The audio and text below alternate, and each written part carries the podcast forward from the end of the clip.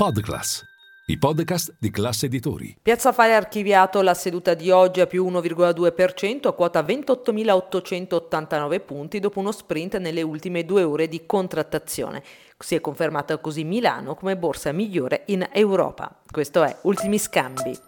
Linea mercati. In anteprima, con la redazione di Class CNBC, le notizie che muovono le borse internazionali. In giornata sono state pubblicate le letture degli indici relativi alla fiducia dei consumatori. In Germania l'indice per settembre ha registrato una flessione rispetto al mese precedente, attestandosi a quota meno 25,5 punti, valore inferiore alle attese del consensus. Negli Stati Uniti lo stesso indice ha toccato quota 106,1 punti, un dato sensibilmente inferiore alle attese di 116 punti punti dovuto alle preoccupazioni per l'andamento dell'inflazione negli Stati Uniti.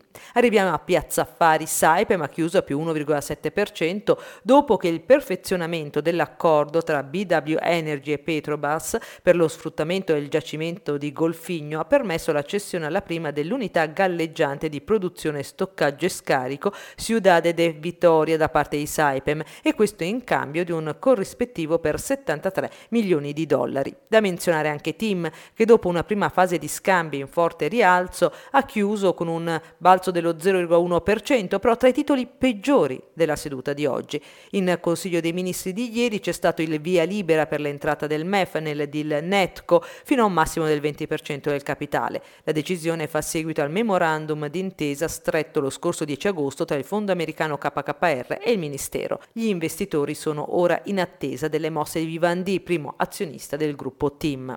Tra le blue chip da segnalare segnalare anche STM, Erga Stellantis. Il settore bancario rimane monitorato speciale in attesa degli sviluppi. Il prossimo 6 settembre, infatti, la maggioranza di governo si riunirà per discutere la legge di bilancio. Il comparto ha messo a segno un'altra performance positiva con il Limiti che ha guadagnato il 2,5% e Unicredit l'1,9%.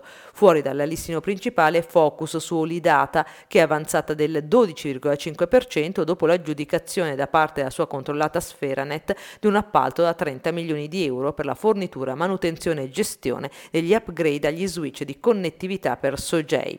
Da menzionare anche Saras che ha guadagnato il 4,5% in scia all'aumento del prezzo del greggio, a sua volta influenzato dalle preoccupazioni per un'eventuale contrazione dell'offerta dovuta al passaggio della tempesta tropicale Idalia sulle coste della Florida.